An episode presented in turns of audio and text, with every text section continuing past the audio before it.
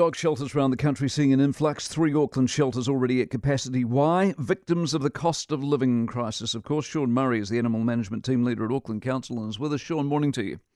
Good morning, Mark. So there's Morning, no question there's a connection here. Cost of living leads to more dogs being abandoned. Yeah, certainly. That is one of the contributing factors. Um, I think New Zealanders are aware that we've had quite a bad year uh, all round. Um, yeah, over the last year, we've seen an increase in the number of people looking to give up their dogs. Um, just um, we've had 268 dogs that were relinquished to our shelters in that time period, and that's um, up from 186 on the previous year. How do And- they do they ring you and say I can't look after my dog, or do the dogs just wander and you have to go pick them up? No, these these relinquishers are people that actually ring us and um, and tell us that they they can no longer uh, keep a dog um, due to a, a number of reasons. And um, That must be a hard phone call to make. Apart from anything, I'm assuming half of them at least are decent people. Yeah, it is. And um, unfortunately, there, like you say, there is a, a lot of factors why they give up um, their pets. Um, I think most of it's like returning to the workplace following the um, end of the COVID 19 restrictions. Um, there's also um, landlords that are clamping down on dogs uh, that are kept on their properties.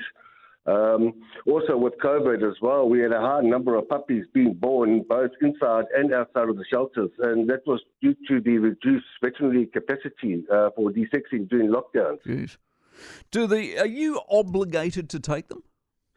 Uh, we do our best. Um, if, if we can't, um, like we said, we do we do refer to uh, rescue organisations, and we actually do encourage the public and dog owners to contact uh, the rescue organisations first and try uh, their hand at rehoming first. Um, because yeah, it, it does. It is a burden on us to, to to receive these relinquished dogs. Do you get do you get to pass many on to new homes or not really? Um, yes, we do. We we, we, we do. We have a hundred percent uh, adoption rate. Um, those that we can do, um, uh, we can adopt out.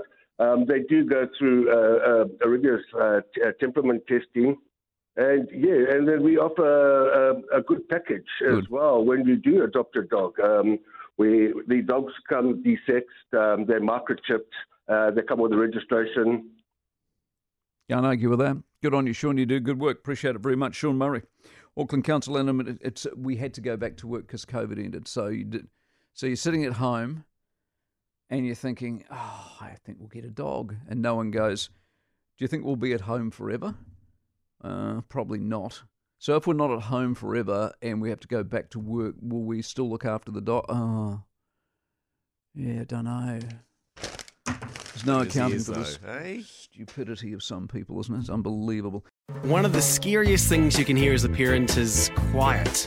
But if you do get a little quiet time, have a listen to The Parenting Hangover. It's not scary at all. If I bump into a couple and they have a boy and they have a girl, and I'm like, oh, boy, girl, snip. You've got a boy, you've got a girl, get the snip. You're done. you get to figure out what it's like raising a girl, you get to figure out what it's like raising a boy, save yourself a shit ton of stress and money. You've got your perfect little family. The Parenting Hangover with Clint and Jordan. New episodes every Thursday on iHeartRadio or wherever you get your podcasts.